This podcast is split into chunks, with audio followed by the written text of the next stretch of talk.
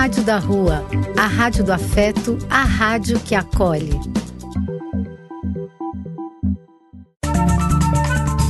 Apoio: Casa de Vó, Banho para Geral e Instituto de Políticas Relacionais. Programa do Véio. A alegria do véio pulsando nas ruas, falando da vida, do amor e das pessoas.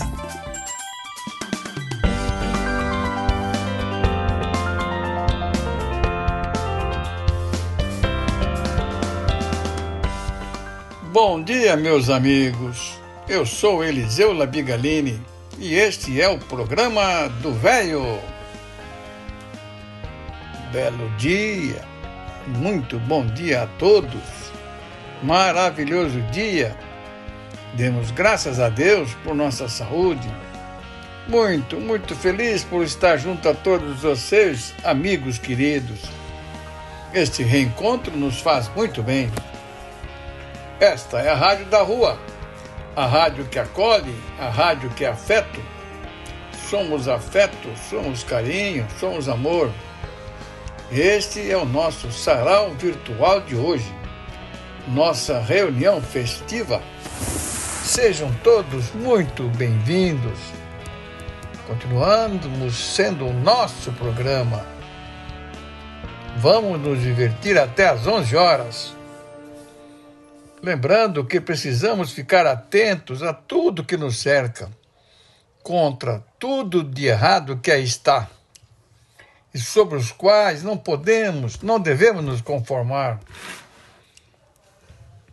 Os políticos, os poderosos, não nos auxilia em nada, só atrapalham. Mas nós somos otimistas, vamos em frente, atrás vem gente repetindo sempre aquele pensamento. Temos que ser tal e qual aquele passarinho que leva uma gota que seja de água em seu bico para ajudar a apagar um fogo enorme na floresta. Esse fogo enorme está sempre aumentando aumentando guerra civil, aumentando fome, aumentando miséria, aumentando preconceito racial, aumentando o desemprego. Mas nós somos otimistas, não? Vamos em frente que atrás vem gente. E para começar o nosso programa, meus amigos, nada como uma poesia que será declamada por nossa amiga Maria dos Anjos. Obrigado, Maria. Bom dia, amigos do programa do Velho, da Rádio da Rua. Hoje vou ler para vocês um poema de 1858 de Casimiro de Abreu. Meus oito anos. Oh, que saudades que tenho da aurora da minha vida, da minha infância querida, que os anos não trazem mais. Que amor, que sonhos, que flores. Naquelas tardes fagueiras, à sombra das bananeiras, debaixo dos laranjais. Como são belos os dias do despontar da existência. Respira a alma inocência, como perfumes a flor. O mar é lago sereno, o céu um manto azulado, o mundo, um sonho dourado, a vida, um hino de amor. Que auroras, que sol, que vida, que noites de melodia, naquela doce alegria, naquele ingênuo folgar. O céu bordado de estrelas, a terra de aromas cheia, as ondas beijando a areia e a lua beijando o mar. Ó, oh, dias da minha infância, ó oh, meu céu de primavera, que doce a vida não era nessa risonha manhã. Em vez de as, das mágoas de agora, eu tinha nessas delícias de minha mãe as carícias e beijos de minha irmã. Livre filho das montanhas, eu ia bem satisfeito, de camisa aberta ao peito, pés descalços, braços nus, correndo pelas campinas, à roda das cachoeiras, atrás das asas ligeiras das borboletas azuis. Naqueles tempos ditosos, ia colher as pitangas, trepava a tirar as mangas, brincava à beira do mar, rezava as Ave Marias, achava o céu sempre lindo, adormecia sorrindo e despertava a cantar. Oh, que saudades que tenho da aurora da minha vida, da minha infância querida, que os anos não trazem mais. Que amor, que sonhos, que flores, naquelas tardes vagueiras, à sombra das bananeiras, debaixo dos laranjados. Obrigada, amigos. Tenham um bom domingo e uma boa semana. E até a próxima, se Deus assim o desejar. E após a poesia, vamos ouvir uma música em italiano, uma música de Natal. Generosa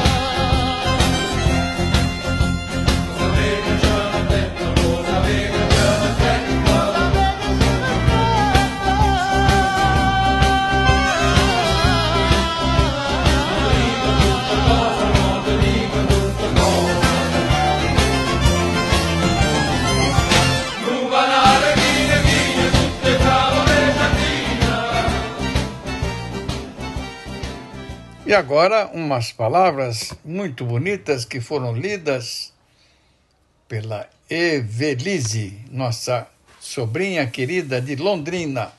Obrigado, Evelise. Bom dia, queridos ouvintes da Rádio da Rua, do programa do Velho. Hoje a mensagem é sobre escolher a vida curta ou longa. Um simples adesivo fixado num vidro de carro revela uma filosofia de vida muito perigosa. Diz assim: a vida é curta, quebre algumas regras. Precisamos analisar essa cultura do aproveite a vida, pois ela é curta, com bastante cuidado. Percebemos que esse tipo de entendimento circula pelo mundo, fazendo muitos adeptos que, por vezes, caem em armadilhas terríveis sem perceber. Parece haver em muitas pessoas uma aversão a regras, a leis, mesmo quando essas servem apenas para regularizar a vida em sociedade. Por isso, tão necessárias. É a repulsa à responsabilidade que ainda encontra forças em tantas mentes que teimam em não crescer. Quebrar regras simplesmente por diversão ou por achar que a vida está muito certinha, como se fala, é atitude infantil imatura e perigosa. Basta, por exemplo, uma única vez extrapolar na velocidade de condução de um automóvel para se comprometer uma vida toda. Uma brincadeira, um simples pega pelas vias de uma cidade para se colocar em risco um grande número de vidas, inclusive a própria. Assim, não é um tipo de regra que pode ser quebrada de quando em vez. Por que quebrar regras para se aproveitar a vida? Quem disse que para se curtir cada momento da existência com alegria, precisamos infringir leis? Aproveitar a vida não significa fazer o que se quer, quando e onde se queira. Esta é uma visão materialista, pobre e imediatista do existir. Aproveitar a vida consiste em fazer o que se deve fazer, determinado pela consciência do ser espiritual, que sabe que está no mundo por uma razão muito especial. O ser maduro, consciente, encontra no caminho do bem, da família, do amor, sua curtição, sem precisar sair por aí quebrando regras e infringindo leis. A vida é curta ou longa? A escolha está em quem vive. Ela é curta para os que desperdiçam tempo na ociosidade, longa para os que se dedicam a uma causa nobre. A vida é curta para os que acompanham os filhos crescerem de longe, longa para os que aproveitam cada instante, cada beijo de bom dia, cada beijo de boa noite. A vida é curta para os que acham que os vícios não fazem mal, longa para os que desenvolvem hábitos sadios para os seus dias. A vida é curta para os que acham que a vida é uma só, longa para os que já descobriram que o espírito é imortal. A vida é curta para quem não perdoa. A mágoa mata mais cedo, é longa para os que buscam a reconciliação, evitando a vingança destruidora. A vida é curta para quem não sorri. A depressão mata mais cedo. É longa para quem cultiva o bom humor perante situações difíceis da existência. A vida é curta para os vilões, longa para os heróis. A vida pode ser curta ou longa. Cabe a cada um escolher. Um abraço a todos, em especial meu tio querido, da Evelise. E já que estamos na família, agora é a Lígia, nossa sobrinha, filha do Tidinho, lá de Marumbi, no Paraná. Ela mandou uma participação muito legal, uma música para nós ouvirmos, America's Got Talent. Obrigado, Lígia. Hi. Hello. Hi. How are you? I'm awesome. I'm so happy to be here. Well, we're happy you are. What's your name? My name's Jane. When I sing, I go by Nightbird. Oh, that's nice. Nightbird? That's right. Uh, did you sing? Do you sing for a living? Um, not not recently. Where are you from? I'm from Zanesville, Ohio. Okay. How old are you? I'm 30.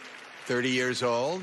And the dream is to be a singer. What are you going to be singing for us tonight? I'm singing an original song called "It's Okay." It's okay. Yeah. It is. It's okay. Okay. It's okay. What is it's okay about? Uh, "It's Okay" is the story of the last year of my life.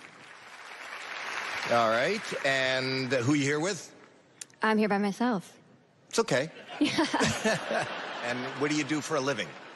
Um, I have not been working for quite a few years. I've been dealing with cancer. Oh, sorry. No, it's okay. okay. Yeah, I'm okay. All right. Can, can I ask you a question? How are you now? Uh, last time I checked, I had some cancer in my lungs, my spine, and my liver. Wow. So you're not okay. Uh, well, not in every way, no. You got a beautiful smile and a beautiful glow, and You do. nobody would know. Thank you. It's important that uh, everyone knows I'm so much more than the bad things that happen to me. Yes.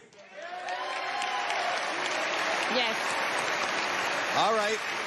Sing for us. Good luck. Nightbird.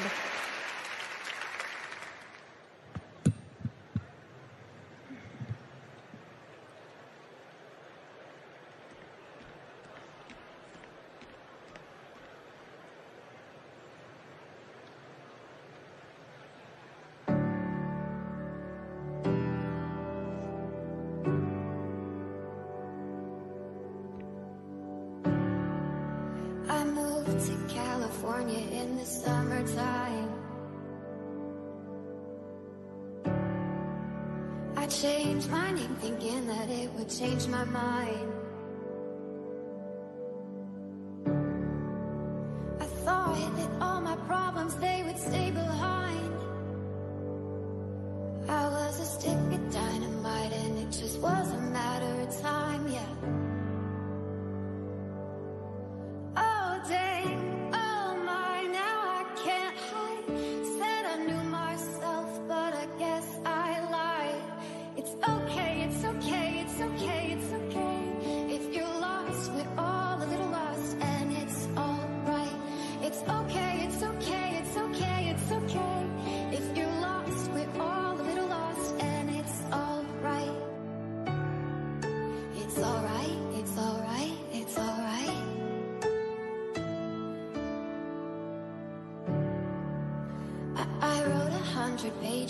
I burned them all. Yeah, I burned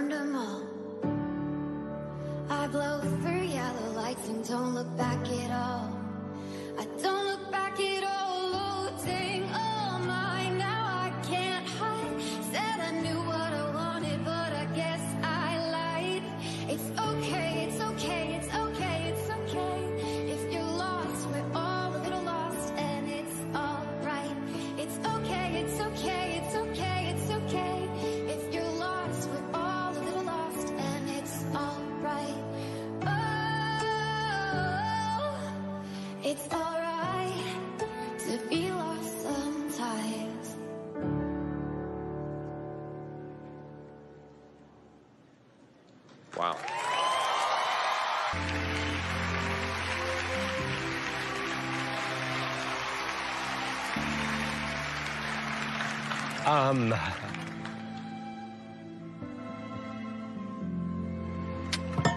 There are, however, there have been some great singers this year. Um, and I'm not going to give you a yes. I'm going to give you something else.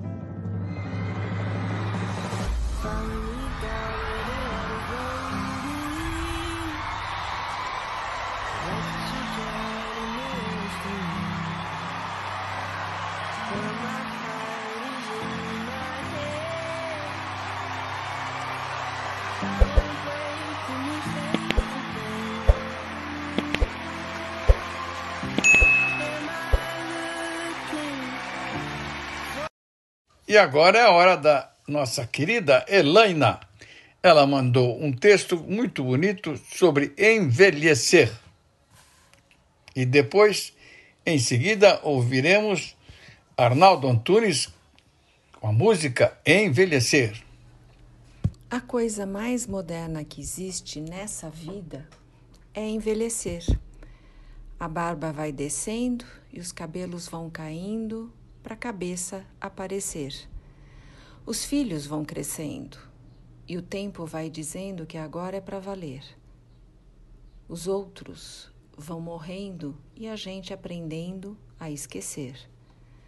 Não quero morrer, pois quero ver como será que deve ser envelhecer.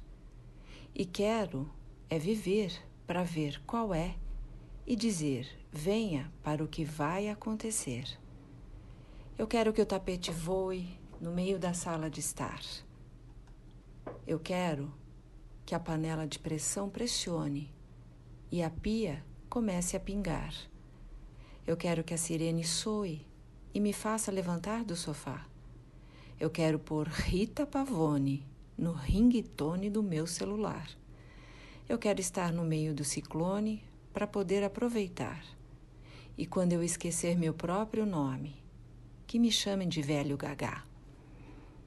Pois ser eternamente adolescente nada é mais demodê. Com os ralos, fios de cabelo sobre a testa que não para de crescer. Não sei por que essa gente vira a cara para o presente e esquece de aprender. Que felizmente ou infelizmente, sempre o tempo vai correr. Não quero morrer pois quero ver como será que deve ser envelhecer. Eu quero que o tapete voe no meio da sala de estar. Eu quero que a panela de pressão pressione e a pia comece a pingar. Eu quero que a sirene soe e me faça levantar do sofá. Eu quero pôr Rita Pavone no ringtone do meu celular. Eu quero estar no meio do ciclone para poder aproveitar. E quando eu esquecer meu próprio nome, que me chamem de velho gagá. Música de Arnaldo Antunes. Que todos saibamos envelhecer. Um bom domingo a todos. Bom, eu vou vou estar completando 50 anos daqui a alguns dias. Então eu queria dedicar a música que a gente vai fazer agora para mim mesmo e para todos e para todos os que enfrentam e também afrontam o seu medo de envelhecer.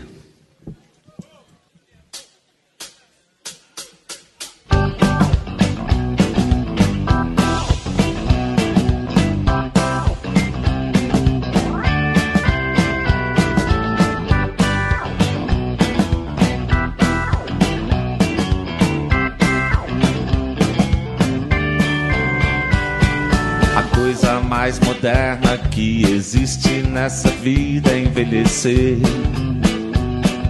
A barba vai descendo e os cabelos vão caindo pra cabeça aparecer.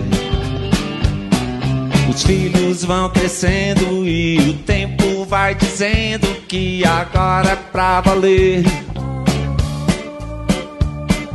Os outros vão morrendo e a gente aprendendo a esquecer. Não quero morrer, pois quero ver como será que deve ser envelhecer. Eu quero viver pra ver qual é e dizer venha pro que vai acontecer. Eu quero que o tapete voe no meio da sala de estar. Quero que a panela de pressão pressione e que a pia comece a pingar. Eu quero que a sirene soe e me faça levantar do sofá. Eu quero corrida Pavone no ringtone do meu celular. Eu quero estar no meio de ciclone pra poder aproveitar. E quando eu esquecer meu próprio nome, que me chamem de velho cacá.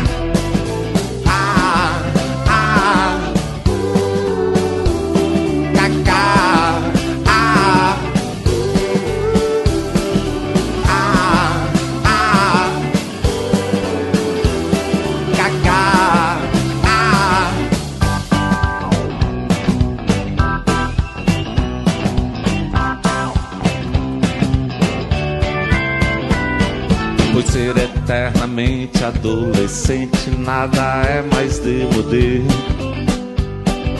Com os ralos fios de cabelo sobre a testa que não para de crescer. Não sei por que essa gente vira cara pro presente e esquece de aprender. Que felizmente ou infelizmente sempre o tempo vai correr. Não quero morrer, pois quero ver como será que deve ser envelhecer. Eu quero viver pra ver qual é e dizer venha pro que vai acontecer. Eu quero que tapete boi no meio da sala de estar. Eu quero que a panela de pressão pressione que a pia comece a picar. Eu quero que a sirene soe e me faça levantar do sofá. Eu quero Rita Pavone no ringtone do meu celular. Eu quero estar no meio do ciclone pra poder aproveitar. E quando eu esquecer meu próprio nome, que me chamem de velho cacá.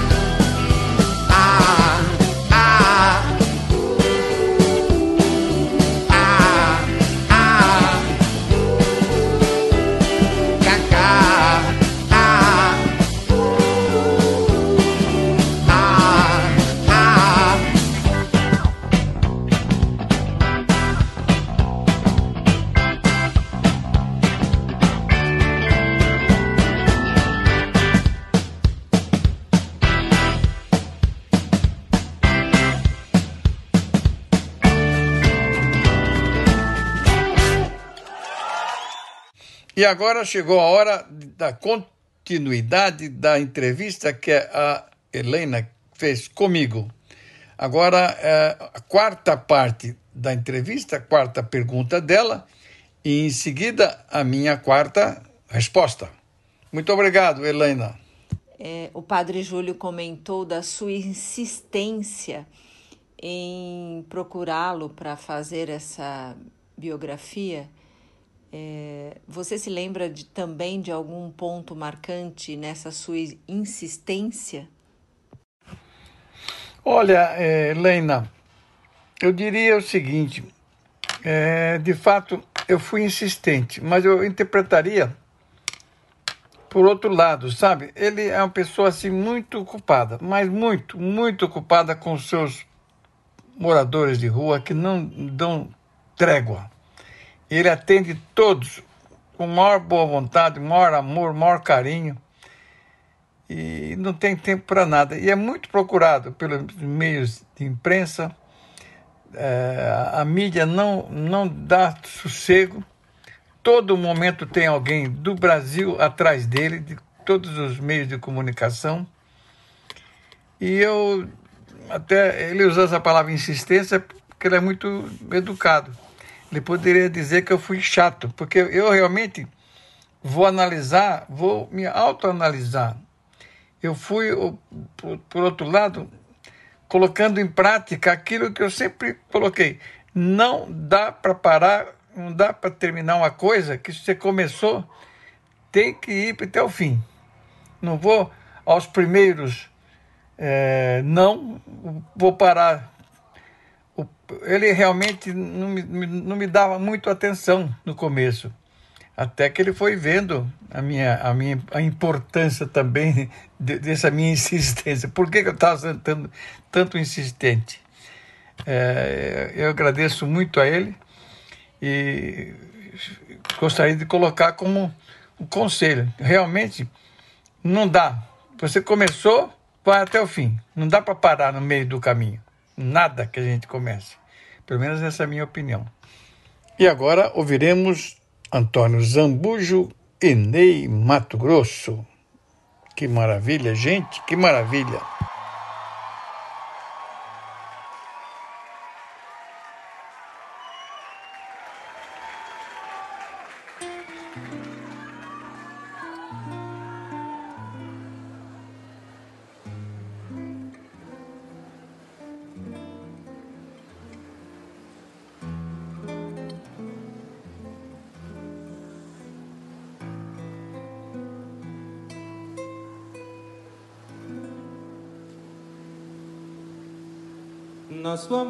Eu não me esqueço e que teve o seu começo numa festa de São João. Morre hoje sem foguete, sem retrato, sem bilhete,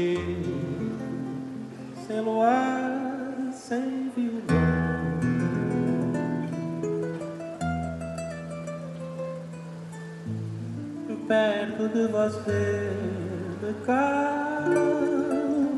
Tudo penso e nada falo. Tenho medo de chorar.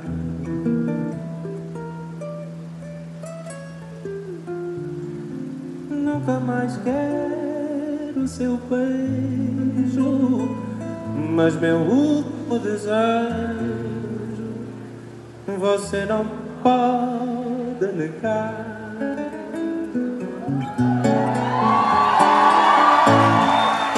Se alguma pessoa amiga pedir que você me diga se você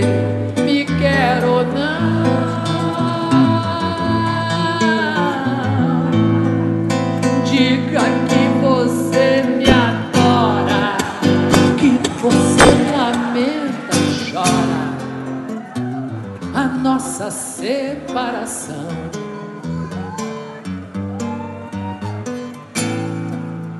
E as pessoas que eu detesto, diga sempre que eu não presto, que o meu lar é um botequim, que eu arruinei sua vida, mereço a comida que você pagou pra mim.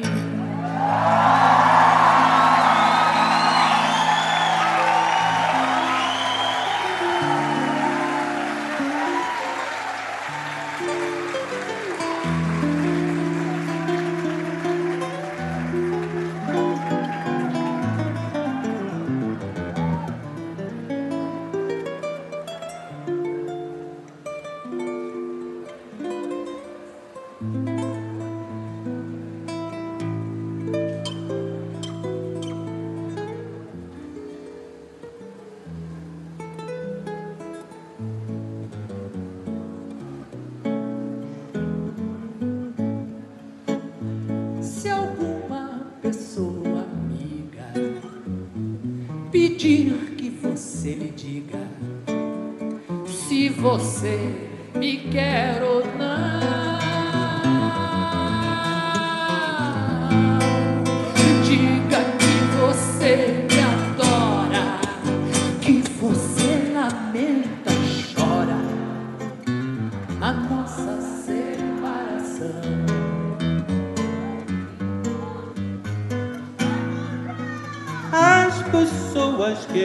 Detesto, diga sempre que eu não presto, que meu lar é o botequim. E que eu arruinei sua vida.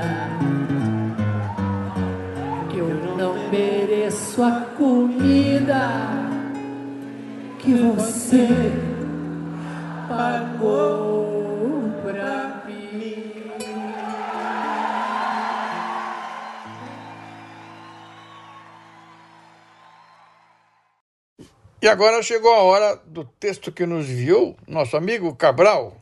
Obrigado, Cabral. Bom dia, Eliseu. Bom dia, amigos do programa do Velho. Hoje eu trago para vocês 53 segredos fáceis e grátis para pôr fim ao estresse. É uma matéria que saiu na revista Cláudia de junho de 2009, de autoria de Andresa Duarte.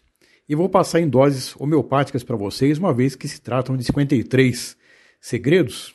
Então, a cada semana eu vou trazer alguns deles para falar para vocês. Primeiro, não antecipar problemas. A palavra já diz tudo.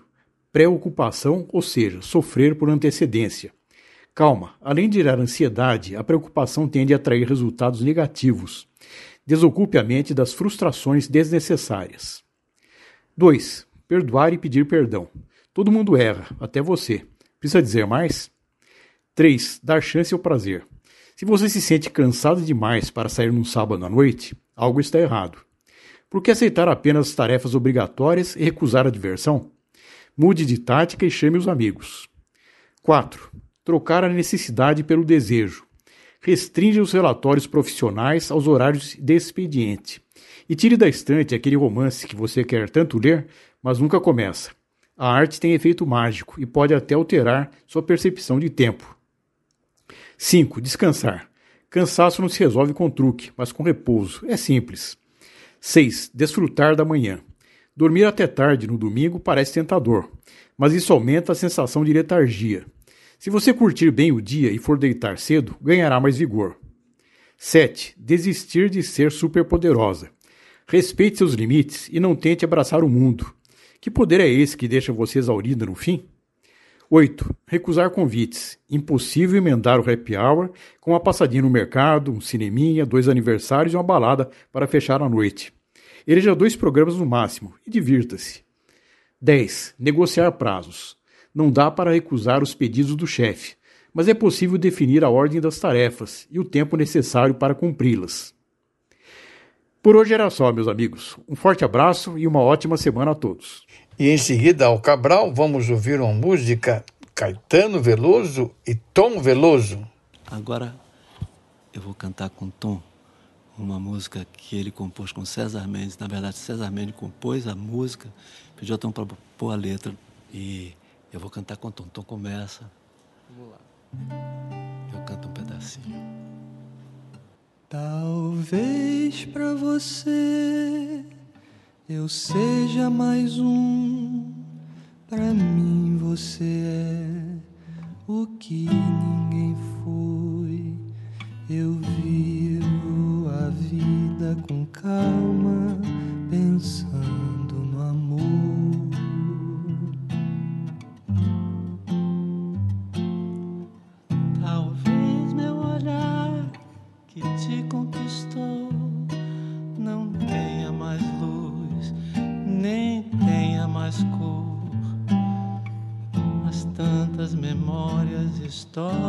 Histórias, canções para compor. Me levam a crer que você planeja ficar sem me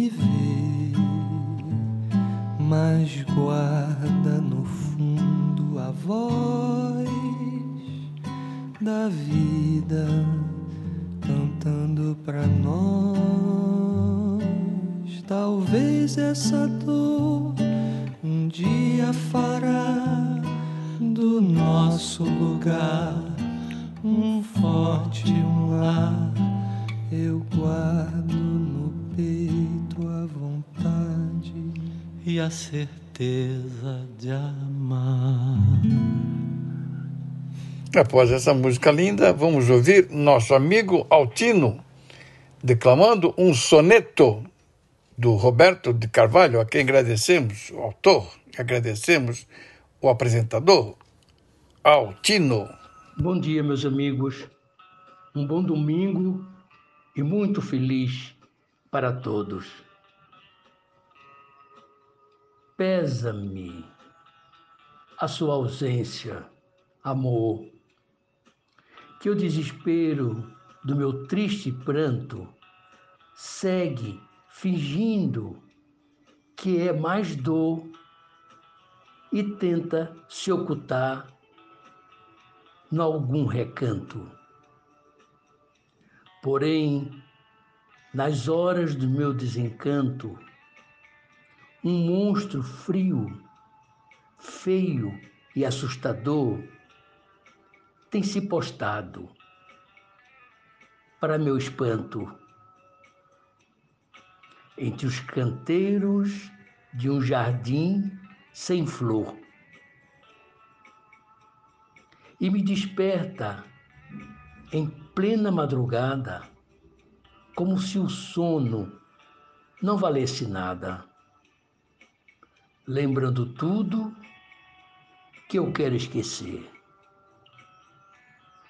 Sem cerimônia, pena ou compaixão, tortura o meu cansado coração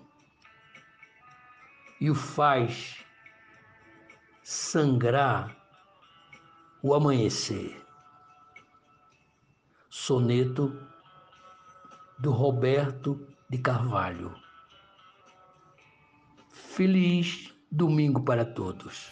E após o Altino, vamos encerrar a entrevista feita pela Helena com a quinta parte da entrevista, quinta pergunta e a quinta resposta minha, a quem agradecemos muito e nós procuramos, com isso, divulgar a todos vocês, nossos amigos queridos, a nossa uh, participação, digamos, na tentativa de dar uma melhoradinha nesse nosso mundo. Ou seja, divulgamos muito a vida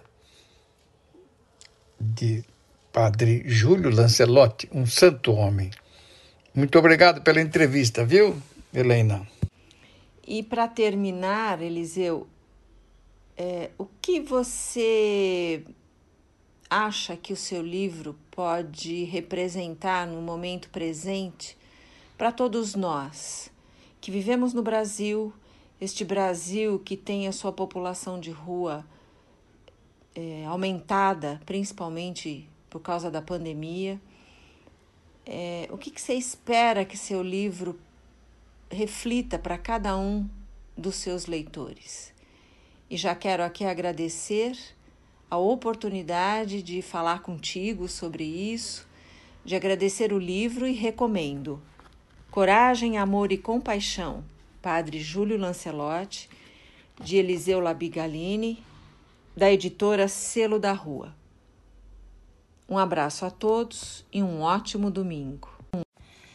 Helena, querida, eu é que agradeço muitíssimo a oportunidade de me dirigir aos ouvintes do nosso programa do Velho da Rádio da Rua. Eu fico muito sensibilizado em vocês terem me dado essa oportunidade, viu? Sinceramente, porque realmente eu interpreto esse meu trabalho como uma modesta contribuição para quem vier a ler o meu livro vier a conhecer o Padre Júlio, que é o que importa, vier a saber esse santo homem que está aí ajudando a tentar diminuir um pouquinho, eu, eu também faço isso, né? O meu jeito, minha maneira, a minha, a minha possibilidade, eu faço tentar, aumentar, tentar fazer com que é, menos guerra civil que existe no nosso país, miséria, fome, diminua, não, não continue crescendo tanto. Meu Deus, aonde nós vamos parar? Vai, vai sair em janeiro, fevereiro, um censo de moradores de rua. Nós vamos ter uma surpresa muito grande. Muita gente está indo morar na rua. Estava em 30, 30 mil em São Paulo. Nossa, vai, vai, vai, vai dobrar o nosso país. Todo lugar que você vai, cidade grande, média ou pequena, moradores de rua, miséria, fome. Mas eh, fora isso, tem muito preconceito racial. Muita coisa terrível que acontece no nosso país.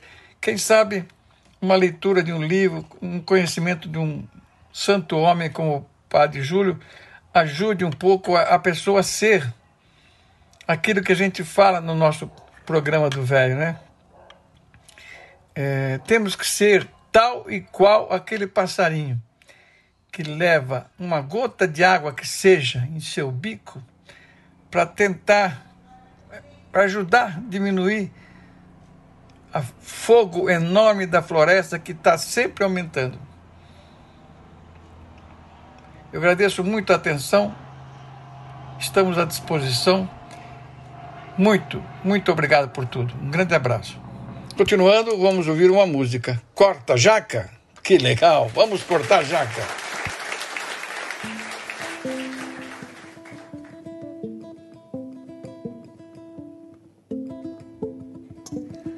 Essa música que a gente vai fazer agora é um machixe de Chiquinha Gonzaga e Machado Careca de 1895. E ela esteve envolvida num escândalo lá no início da República e ficou conhecido como a Noite do Corta-Jaca. Em 1914, a então primeira-dama da República, senhora Nair de Tefé, ela organizou um jantar de despedida do presidente Hermes da Fonseca e convidou para esse jantar o seu amigo Catulo da Paixão Cearense para executar ao lado dela e ao violão o machicho corta-jaca. Foi um escândalo. A Sociedade Conservadora do Rio de Janeiro ficou indignada e no dia seguinte saiu essa matéria em todos os jornais. Rui Barbosa, que era senador da República e adversário político de Hermes da Fonseca, fez um discurso inflamado no Senado, dizendo que o machixe era a dança mais baixa, mais chula, mais grosseira de todas as danças selvagens, irmã gêmea do cateretê, do batuque e do samba. E é por isso que nós vamos fazê-la.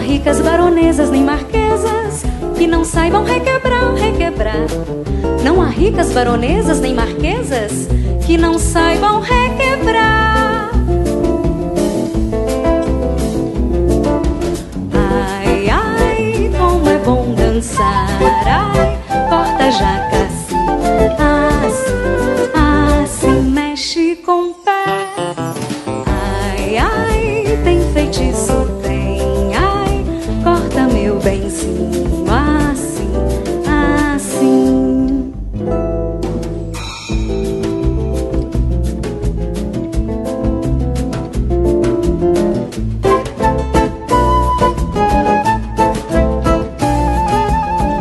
Este passo tem feitiço, tal ouriço faz qualquer homem coió.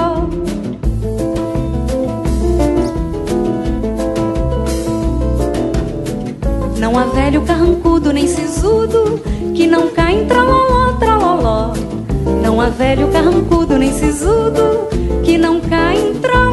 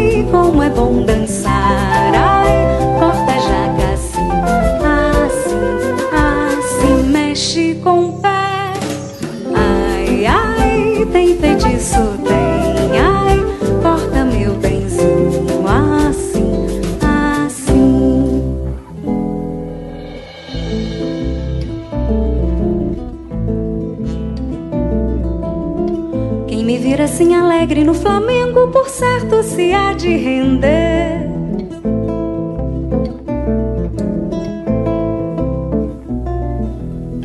Não resiste com certeza, com certeza, esse jeito de mexer, de mexer.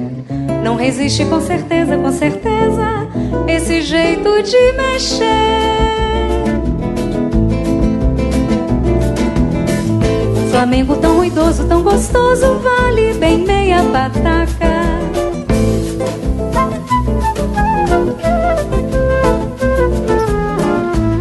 Todos que na ponta está na ponta, nossa dança corta jaca, corta jaca.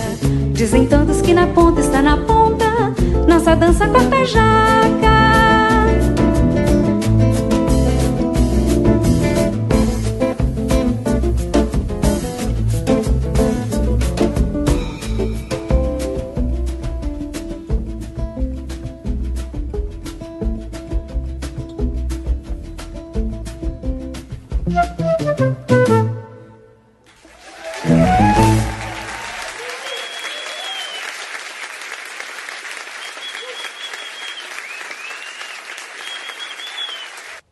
Chegou a hora do nosso Anton Schwitter, com um texto magnífico. Muito obrigado, Anton.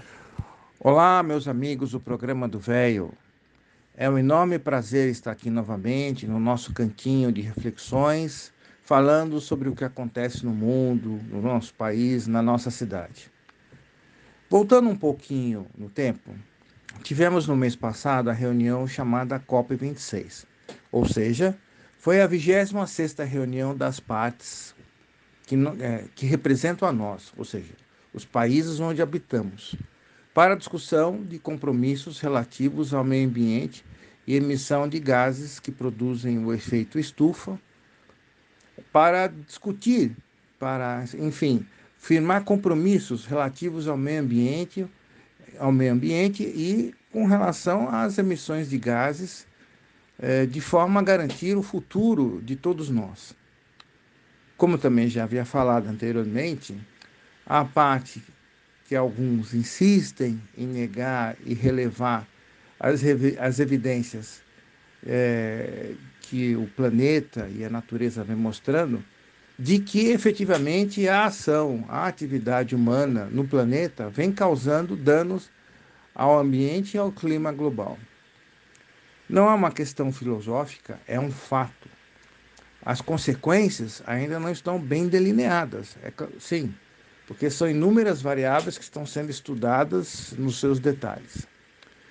Para se ter uma ideia de como a nossa ação influencia, vou apresentar para vocês dados somente do estado de São Paulo.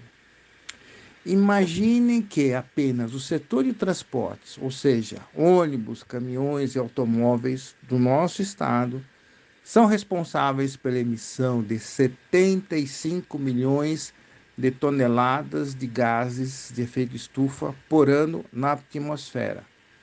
Eu falei 75, apenas o setor de transportes é responsável pela emissão de 75 milhões de toneladas por ano. Apenas no estado de São Paulo, que tem a maior frota de veículos do país. Sendo, sendo assim, é, vamos se perguntar, por que não se transforma então a nossa frota de ônibus, que é basicamente toda ela diesel para elétricos, ou mesmo para utilizar o uso de óleos vegetais que vêm de fontes renováveis. O mesmo para caminhões.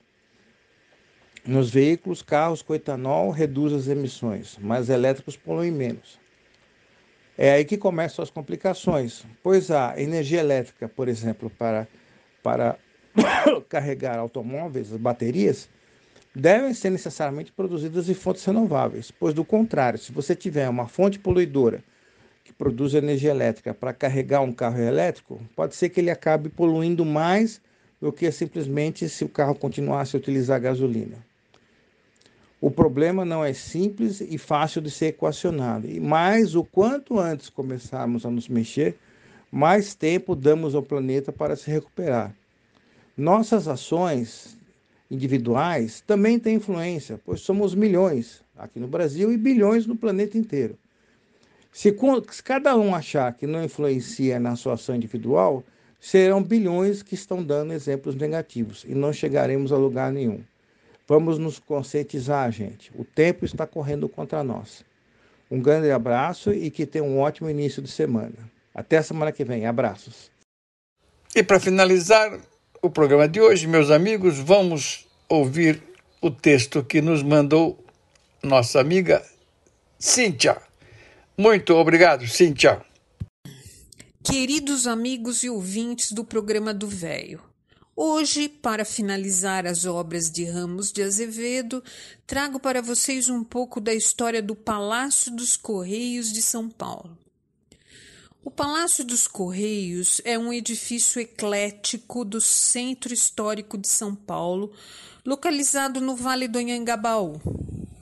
O complexo foi projetado pelo escritório Ramos de Azevedo para abrigar a Agência Central dos Correios e Telégrafos, tendo sido inaugurado em 20 de outubro de 1922 o prédio concentrou as atividades administrativas do Correio até a década de 1970, quando a instituição se mudou para a Vila Leopoldina. Em 2012, o imóvel foi tombado pelo Departamento do Patrimônio Histórico, DPH, em um processo que tratou toda a região do Vale do Anhangabaú é um dos mais significativos conjuntos da arquitetura do início do século XX em São Paulo. Em 2013, o palácio passou a abrigar o Centro Cultural Correios de São Paulo, com exposições e outras manifestações artísticas gratuitas. Com 15 mil metros quadrados de área construída, o Palácio dos Correios possui características ecléticas predominantes.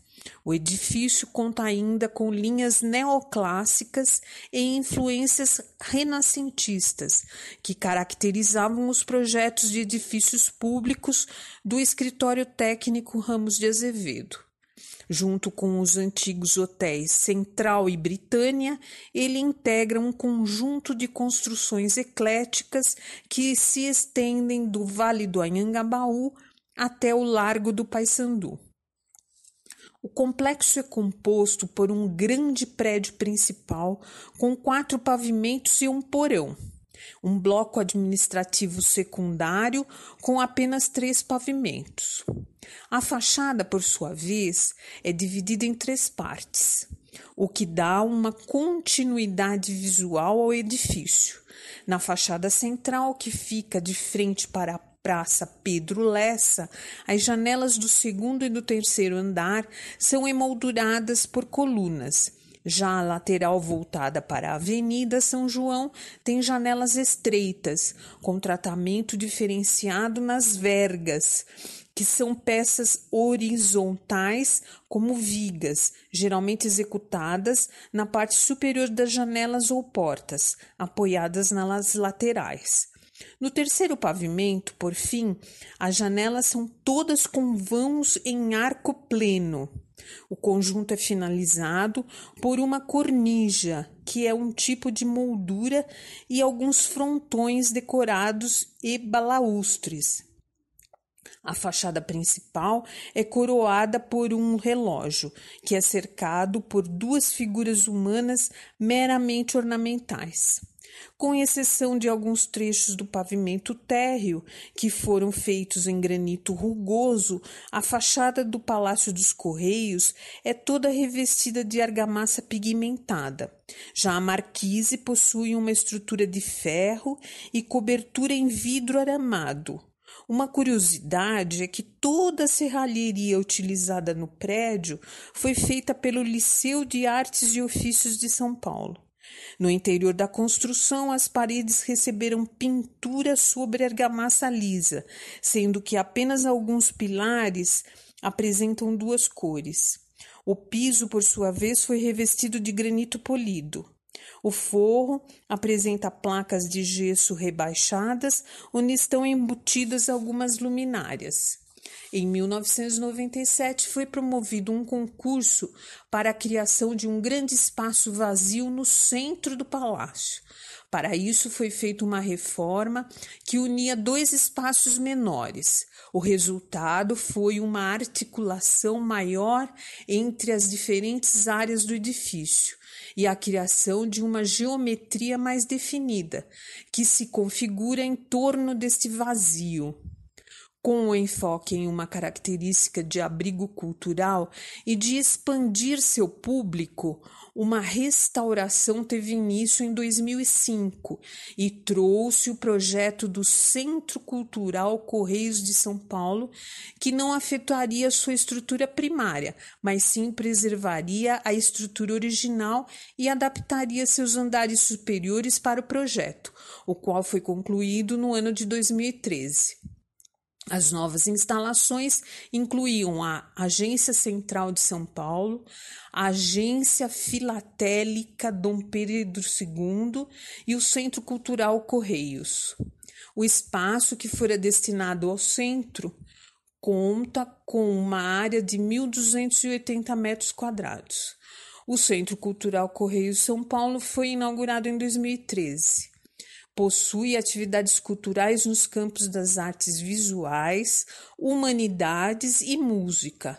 A agenda é diversificada durante todo o ano, com o intuito de atingir e atender aos diversos gostos.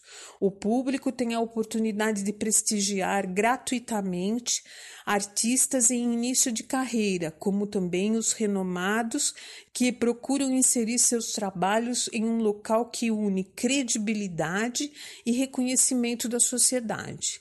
Ainda pouco conhecido pelo público, o Centro Cultural Correios de São Paulo Vale ser visitado por sua arquitetura, história e também pelas atividades culturais que costuma oferecer nos campos das artes visuais, humanidades e música.